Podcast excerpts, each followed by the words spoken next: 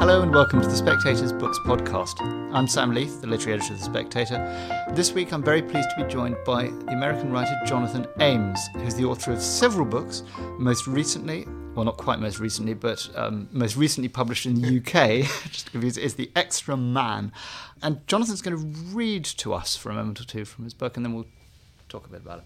Okay, well, just to set up the two little passages, one having to do with cockroaches, one having to do with fleas. So the book is about the friendship between two roommates, a young writer who lives with an eccentric older playwright, and they live in very close, dirty quarters in Manhattan, a very tiny apartment. And the first passage I'm going to read is that Lewis, the narrator, has just cooked some spaghetti left it on a plate, left the kitchen momentarily to use the bathroom, came back to his spaghetti, and that's where we pick up. When I came back to the kitchen, there was a cockroach in the middle of my spaghetti. Oh, God, there's a cockroach on my food, I bellowed. What? said Henry. A cockroach on top of my spaghetti. You forgot the first rule of survival in this apartment, said Henry without sympathy. Never leave food out. You didn't teach me that rule, I said. You should have learned it before coming here. Don't enlist in the military if you're not prepared to fight. I threw the pasta away and the cockroach, since I am unable to kill anything directly, even cockroaches, with which our apartment was infested, though none had ever been so brave as to mount my food. After dumping the pasta, I boiled some more water and started all over. Henry, from his couch, told me to wash my dish, and added that I should always wash my dishes before eating.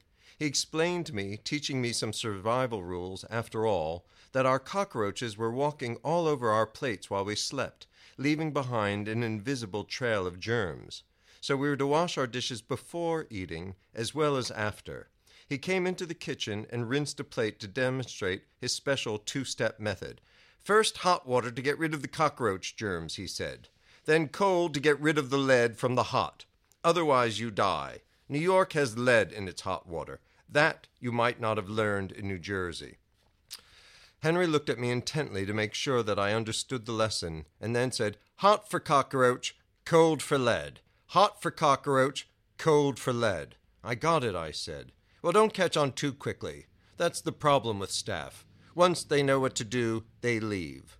It was a backhanded compliment, but it made me feel good. He didn't want me to leave. And then another passage, very quickly and briefly. Henry somehow has developed fleas. And so he's about to go to bed, and he's sitting on his little couch bed, and Lewis is beside him, and Henry has just put down a list of to do things. He put the list down on the coffee table next to his bed and picked up a bottle of spray cologne. He sprayed his ankles, and the smell was overwhelmingly sweet. Why are you doing that? I asked. The fleas begin at the feet and move upward. I can only hope that the cologne will stop them like a moat and they will drown. I apologize for having brought them into our lives. I noticed that there was a pair of boxer shorts stretched around his pillow. Why do you have underwear on your pillow? I asked. The fleas, of course. They are directing my every move. I am forced to wash everything constantly. I have no dry pillowcases. I had noticed that Henry had been doing a lot of laundry in the bathtub, but I didn't know why. He had kept his suspicions secret. I guess he didn't want to falsely alarm me about the fleas until he had a professional opinion. What a life, Henry said, and he put in one of his earplugs. Fleas, automobile problems, taxes, can't make it to Florida. It's all too much. Something has to give. And my eye mask is still missing. My life is becoming unbearable. It's a vale of tears. He bandaged his Oxford shirt around his eyes, put in his other earplug, and seemed happier. He said to me, I am off to the land of Nod. Well, take solace in your dreams, I said. I didn't like to see him so beleaguered. Six dollars? he asked. No, solace. Take solace in your dreams, I said loudly, so he could hear me through his plugs. I was standing right near him. Dreams? I don't want dreams. I want oblivion. My dreams have no solace. I only have one dream. I'm always about to go on stage, and I don't know my lines, and the curtain is always rising. So those are two little passages about cockroaches and fleas from The Extra Man. That's delightful. Thank you. Um, can you? I mean, you'll have to cast your mind back maybe a little bit because this book was first published in the states twenty years ago. Yeah. Um, what was it that sort of drew you to the relationship between these characters? Where did you kind of find the find the jumping off point for this novel? Well, I was really struggling to write my second novel. My first book had been published in 1989 called I Pass Like Night, which is a, a line from the Rime of the Ancient Mariner. And I and 3 years had passed. I'd written a, two failed books and I, I moved to New York to go back to school so I could get a teaching degree. And the writer Richard Price, sort of famous for clockers and some movies, uh, was giving a three day seminar, and he said, Writers have to find something they're in love with and they have to hang out. He also had said that he had rushed out a third novel, and that under the idea that you are a good dog when published and a bad dog when not published. So he'd rushed out a third novel, got terrible reviews, and he realized he'd forgot this principle. Which is that Freedomland? No, it must have been much earlier in the 80s. Um, and he said he'd rushed it out and that you should only write if you're in love with your subject. And I thought, all right, I've got to find something I'm in love with. And then I found this very cheap room, and I'd been living with this eccentric playwright for two years, uh, two two weeks, I should say. I ended up living with him for two years, and I thought. I'm in love with this man, not in, uh, romantically, but just as a character, as a kind of Don Quixote figure. And I just found him so funny and his life force so mad and crazy and that the things he said were so aphoristic and like something out of Oscar Wilde to my American ear. And so I He was a Brit. No, he was he was American, but he spoke with a mid-Atlantic accent and he just you know, he just loved to pronounce and sort of hold forth all the time. And so I began this strange thing of just writing down you know, 50% of what he said, and then later kind of learned his rhythms and could make up the dialogue as I began to fictionalize the relationship. So, all a long uh, way to say that I fell in love with this man as a character and then also was really well rediscovering New York City and I wanted to make New York City a character and was also quite obsessed and fascinated by Times Square of the early 90s which was pre Rudy Giuliani and, and quite a still seedy. Very seedy. It, it was blocks and blocks of just sex shops. I mean it was really so strange that the center of New York was one huge kind of porn palace but this was before the internet, and so people needed it somewhere. But it made for like a, a nasty center of the city. No, I mean, and sort of another element that comes into this, though, and it seems to come into all of your books to some extent, is this.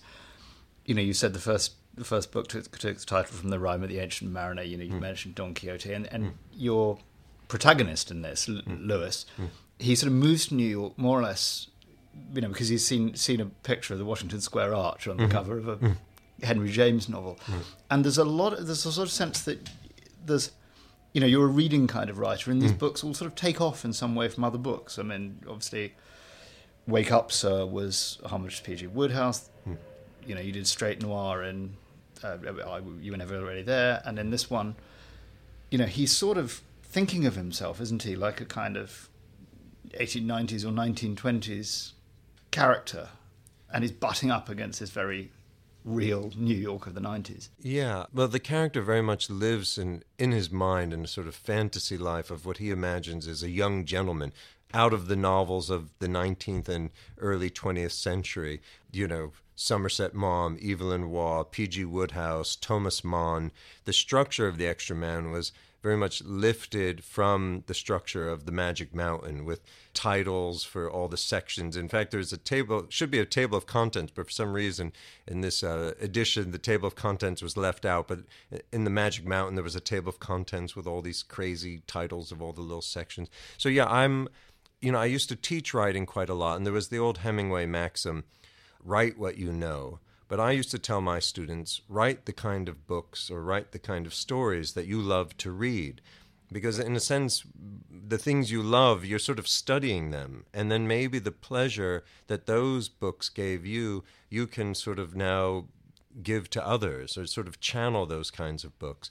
And I think most writers are book lovers. And I'm a book lover. And so when I'm writing a book, I'm very much responding to the, the novels I've loved and trying to create the same effect. And so this book was very much a Bildungsroman, you know, the story of a young gentleman going to the city to find himself. So, yeah, I love. This is a dash of um, that Waugh novel, Decline and Fall, isn't there? And he, he opens by losing his career over a sort of humiliating incident where he's borrows somebody's bra and straps it on over his tweed coat.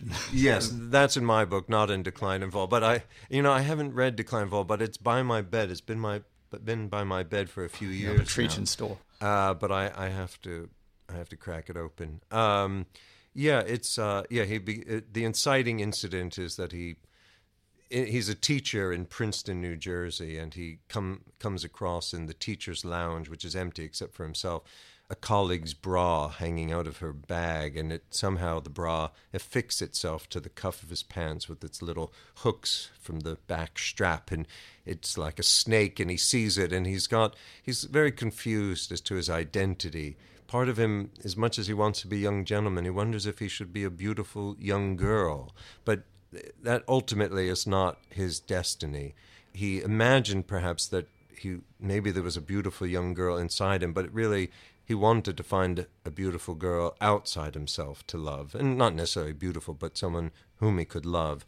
But yeah, he puts that bra on over his tweed jacket, and he's found looking at himself in the mirror, and the principal comes in, and he's sort of arrested, not arrested, fired. no, won't be arrested for just slipping a bra on over a tweed coat. But I just started the prime of Miss Jean Brodie. Feels like a very prime of Miss Jean Brodie kind of moment, you know. but I mean, one of the things for your British readers is that we are sort of reading you backwards in certain ways because you you're being published out of order and you're. I mean. So for us, you know, it looks like you're zigzagging back and forth in mm-hmm. some ways because you know we've got this, which as he says, the Magic Mountain. Mm-hmm. We've had the P.G. Wodehouse novel. We've had you know you were never really there, which is really kind of hard boiled stuff. Mm-hmm. Do you see, looking back on the books you've written, a kind of continuation between them, or do you see them as being like I can do this genre, I'll do this genre, I can do this genre, I'll do this? I mean, is it just a sort of promiscuous jumping back and forth between genres for you? Well, yeah. If one read my books in order, and I sort of looked at them one time this way, like the first one was I Passed Like Night, then The Extra Man, and then I published I think two essay collections because I used to write a column for a free newspaper in New York, and, and I used myself as a character, sort of mimicking these columns that Charles Bukowski used to write for a, free LA paper in the late 60s, early 70s. And then I did Wake Up, Sir, and I could sort of, and all of the work was at that time autobiographical or based somewhat in autobiography. I would use myself as a leaping off point. So you could kind of see the progress. I could see the progression of the different phases of my life that I was writing about. And I think with the Wodehouse book, I I kind of came to the end of my obsession with the young gentleman that had begun with the Extra Man. The Extra Man and Wake Up Sir are very much paired novels thematically. And then after that, it was, I guess, maybe two more essay collections. Then I got into television, sort of uh, by chance and as a way to support myself, um, which is a whole other vein. So I, I, don't I don't know what the correct answer is. But, but there was still a sort of autobiographical strand in yeah, as well. I mean, yeah. you call as you know you'll probably be tired of answering questions about this, but the protagonist of your graphic novel, The Alcoholic, was called Jonathan A. Mm-hmm. You've got you know a character called Jonathan Ames in your television show, Bored right. to Death. You know, there's a sort of sense in which you put hmm. yourself as a character, as a named character. Yeah. Why do you do that? Yeah, I don't do it anymore. But I, at the time, I was playing a lot with that thing of that readers tend sometimes to be very curious about the lives of the author behind the book and, and want to read into it and creates a sort of fascination. I know, you know, for me, I wanted to know about the writers I read, even, you know, and try to read their books to read between the lines, let's say. But also, I had begun to blur it even more because I was writing all this nonfiction. I was also performing monologues on stage, telling ostensibly true stories from my life. And so I was playing more and more with using myself as a character, which many writers have done. I mean, Cervantes makes an appearance in Don Quixote. Philip Roth had a character named Philip Roth. It's it's something that has been done. Somerset Maugham and The Razor's Edge. So I think there's a long tradition of this, and I think I was I was working out my own issues with what was real, not real, and then sort of wanting to maybe engage the reader like with the graphic novel. Is this his life story? But I say Jonathan A, which then gave me license to make a lot of things up. And then with Bored to Death, which was originally a long short story, the reason why I then and that was the next thing I wrote after the alcoholic, and I was like, all right, the character's just going to have my name. Was whenever I would write fiction like The Extra Man, people would say, oh, you should just call that a memoir. I'm like, no, no, I've made up, you know, lot of the book, you know, and once you make up one thing, the whole thing really becomes a lie, let's say. And then, so my fiction, they always would say, oh, you should call it memoir. And then with my nonfiction essays, they would say, oh, you made that up. You know, come on, that's not true. So I decided to write a short story in the form of my essays called Bored to Death, where Jonathan Ames puts an ad on Craigslist posing as a private detective. This then later became the TV series. And so I wrote that story for Esquire. They ended up not running it. They were doing a fiction issue. They, you know, rejected it. And so I sent it to Dave Eggers at McSweeney's, and Eggers wrote me back, I love this. I'll publish it did this really happen? I thought I've done it. Even Dave Eggers thinks that maybe it happened. I had so had mimicked the tone of my essays. Um, but with Bored to Death, I think my time using myself as a character sort of came to an end. And then even in Bored to Death, the Jonathan character, well, he so he dressed like me. He sort of lived where I lived, but in many ways, I was speaking a bit more through the Ted Danson character, who was a bit older. Uh, his character's name was George Christopher, and I saw that as a fusion of George Plimpton and Christopher Hitchens, two writers whom I had met and whose company I had enjoyed. But since Bored to Death, I then had another TV show, Blunt Talk, and there was no Jonathan character. There was Patrick Stewart, and some of my friends said, "Oh my God, you've got Patrick Stewart playing Jonathan Ames now," but because um, he was saying some of the things that I had concerns about. And then I did "You Were Never Really Here," which were then you know was in the third person. Yeah, not- that seemed a total departure. yeah, that was a departure. I, I, I wanted to write a piece of genre. I wanted to write a page turner, and I wanted to write something that was non comedic.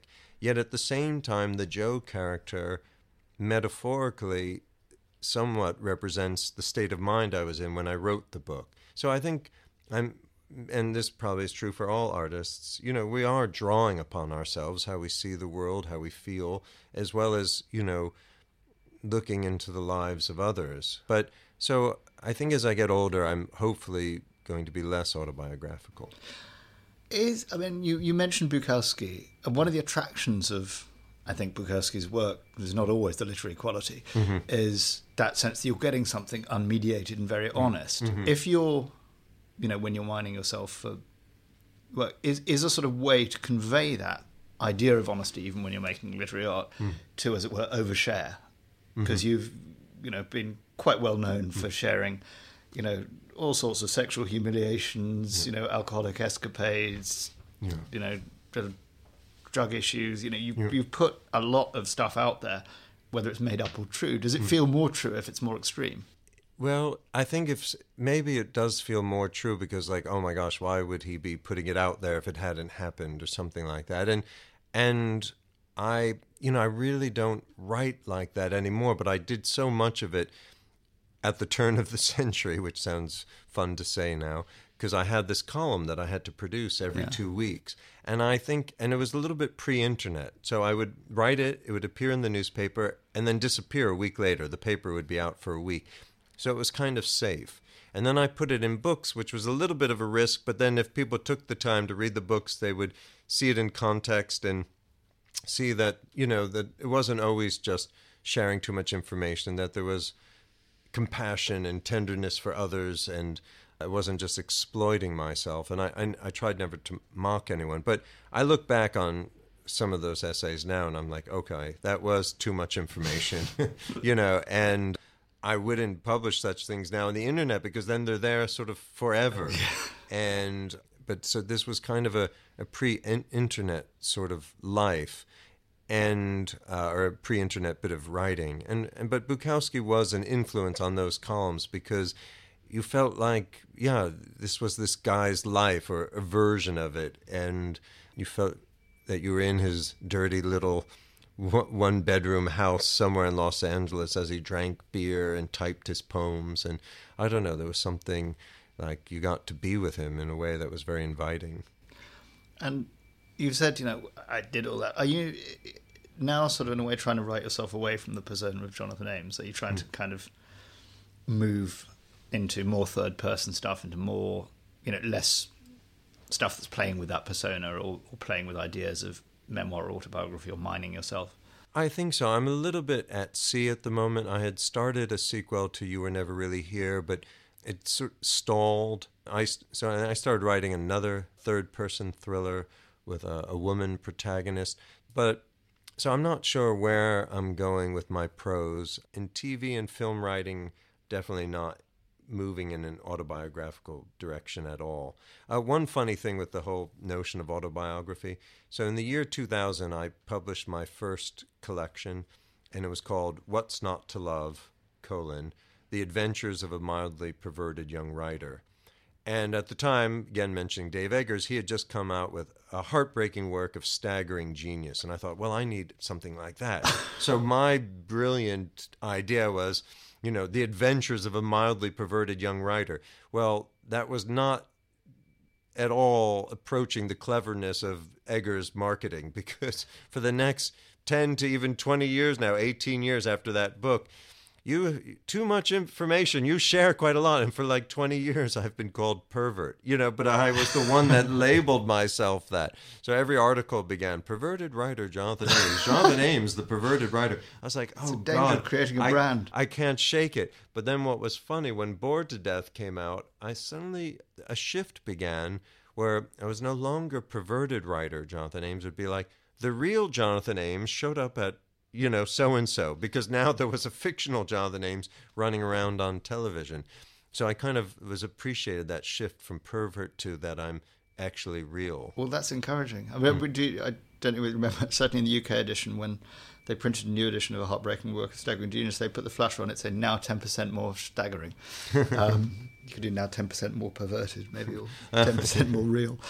A lot of your stuff, at least to start with, seemed to come out of you know, or produce versions of a character who was kind of unsuccessful and you know struggling to be a writer and struggling to get on in life and struggle. Yeah.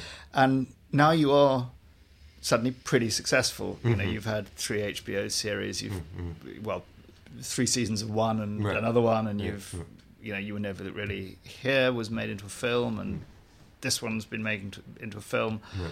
I mean, does that put a sort of dent in you as a writer? Does it, you know, cut you off from the sources of inspiration? Yeah, you know. Well, now I fear of losing everything. you know what I mean? I wonder if that is the next chapter. Was okay. He was broke and struggling until his mid forties. Somehow, out of desperation, ended up in TV. Had some s- success. I now live in Los Angeles and rent a nice little house with a swimming pool after living in tiny apartments for you know 30 or more years in New York. And then I'm like, oh wait, what if I lose it all now? You know, couldn't produce any more books, and will that be the next chapter? And I'll be back.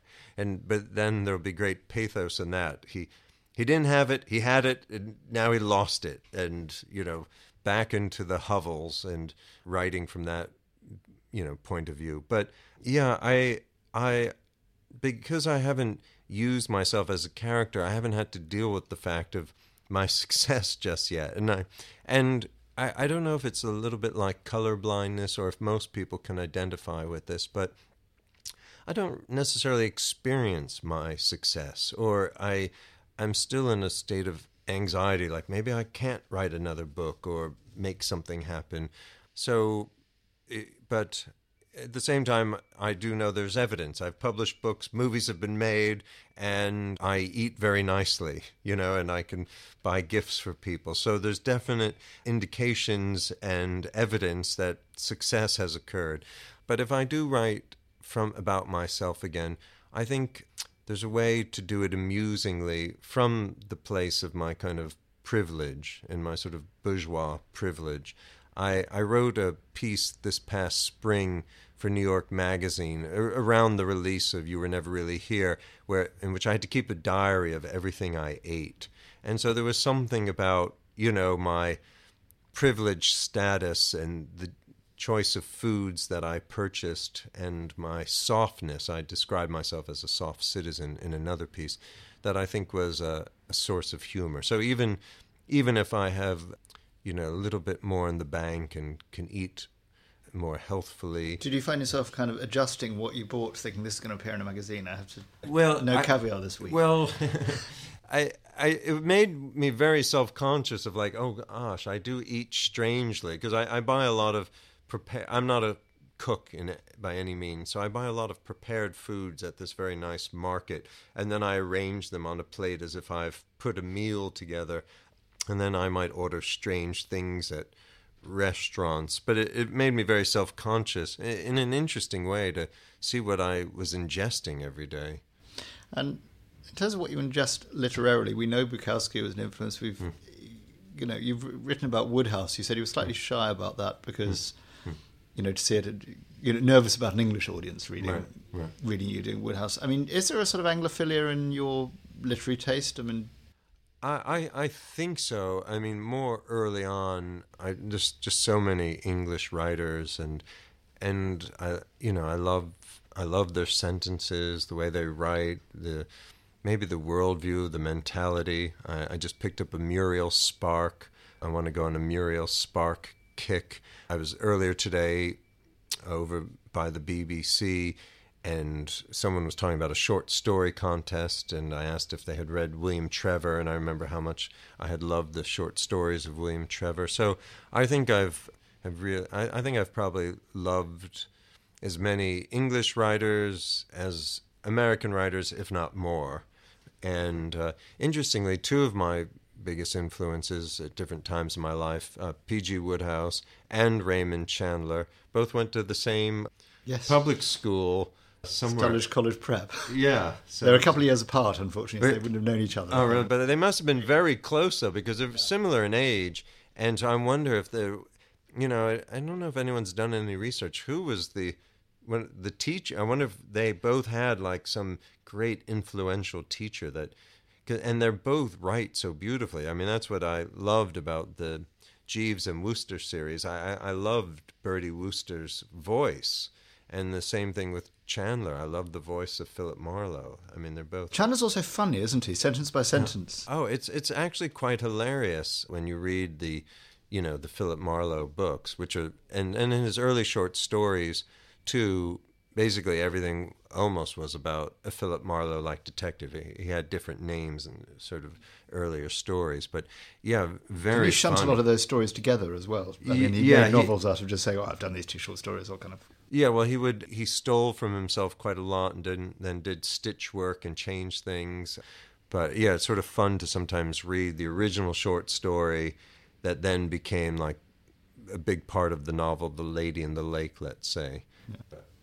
But did crime obviously? You know, I mean, you're, you know, part of the MacGuffin for Bored to Death is that the Hmm. you know hero, the Jonathan Ames character, has read too much, too many crime novels, and Yeah. is kind of living this sort of fantasy. And you know, I don't think you could have written. You were never really here without being thoroughly immersed mm. in kind of hardboiled stuff. Has that always been a sort of parallel track to your more literary reading? I mean, is that what you read for for fun? it's what I read for fun. It I guess it began before Bored to Death because I, I really quite loved Raymond Chandler and Dashiell Hammett and had read a little bit of Jim Thompson and maybe James M. Cain, but mostly I would reread everything by Chandler every few years and reread everything by Dashiell Hammett every few years.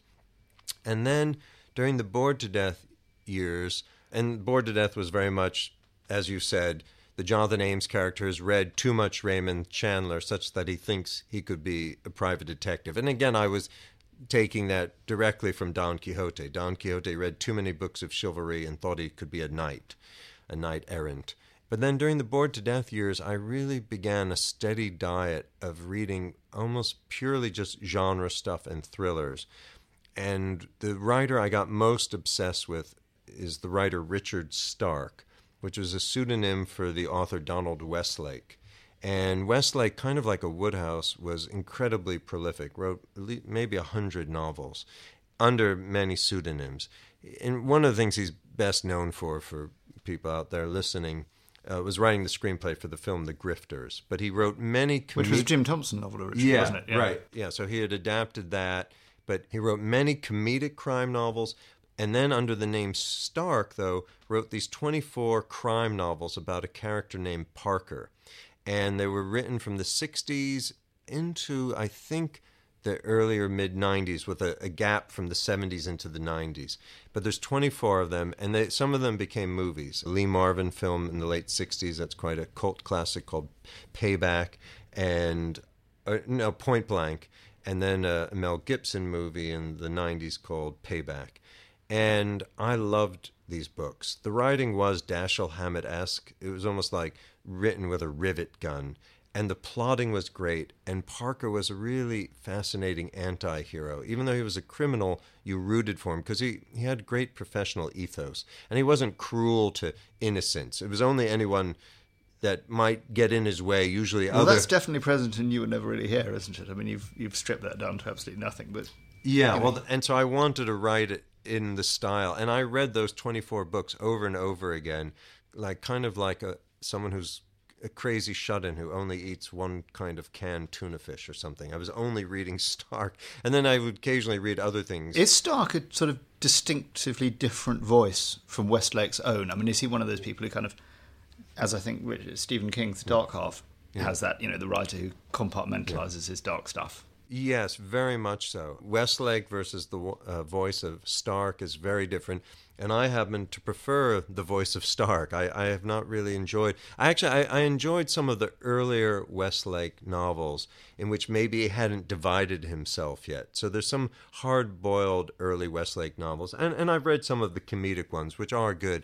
But I really was addicted to the Stark, and I read somewhere something that yeah that when he wrote Stark this was the version of himself who woke up angry in the morning or you know disgusted with the world and when he wrote west when he wrote as westlake maybe he woke up on the correct side of the bed and you know some, saw some hope for humanity but uh, yeah he's starkly different just yeah. to make a bad do you pun. think there's a is there a distinct voice of ames you can identify i mean do you have or do you see yourself as somebody who can ventriloquize i i think the voice of my essays even though i haven't written in that style. I, I wrote two pieces this past year. There was the diary, uh, my food diary, and then I wrote a piece for the Los Angeles Review of Books. It was called uh, Yet Another Love That Dare Not Speak Its Name, and that was about my dog, Fezzik, who I didn't name, but which is the name of the Andre the Giant character in Princess Bride. But I think there's a voice of my essays, which in my mind is almost like a British voice, but which would not sound British at all. But I think in my mind, as I'm typing, I in my sort of speaking to myself, like you know, the host of Masterpiece Theater or something like that. But but uh, that voice, but yeah, it's hard to say because so much of my stuff now has been written a long time ago. But I, I'm, and I can't know the sound of one's own voice. But I think there, there's certainly themes and obsessions and and maybe a worldview that has held throughout my work that might seem characteristic of me. Is it a comic worldview, would you say? I think ultimately it's a comic worldview in that, you know, like I remember an early lecture about Shakespeare when I was in college that you know, his tragedies ended in death, and they were very linear. Life comes to an end, and every, all the tragedies ended with someone dying. Hamlet dies at the end. And that the comedies, as you like it, ended in marriage and procreation, and the pathos of life goes on.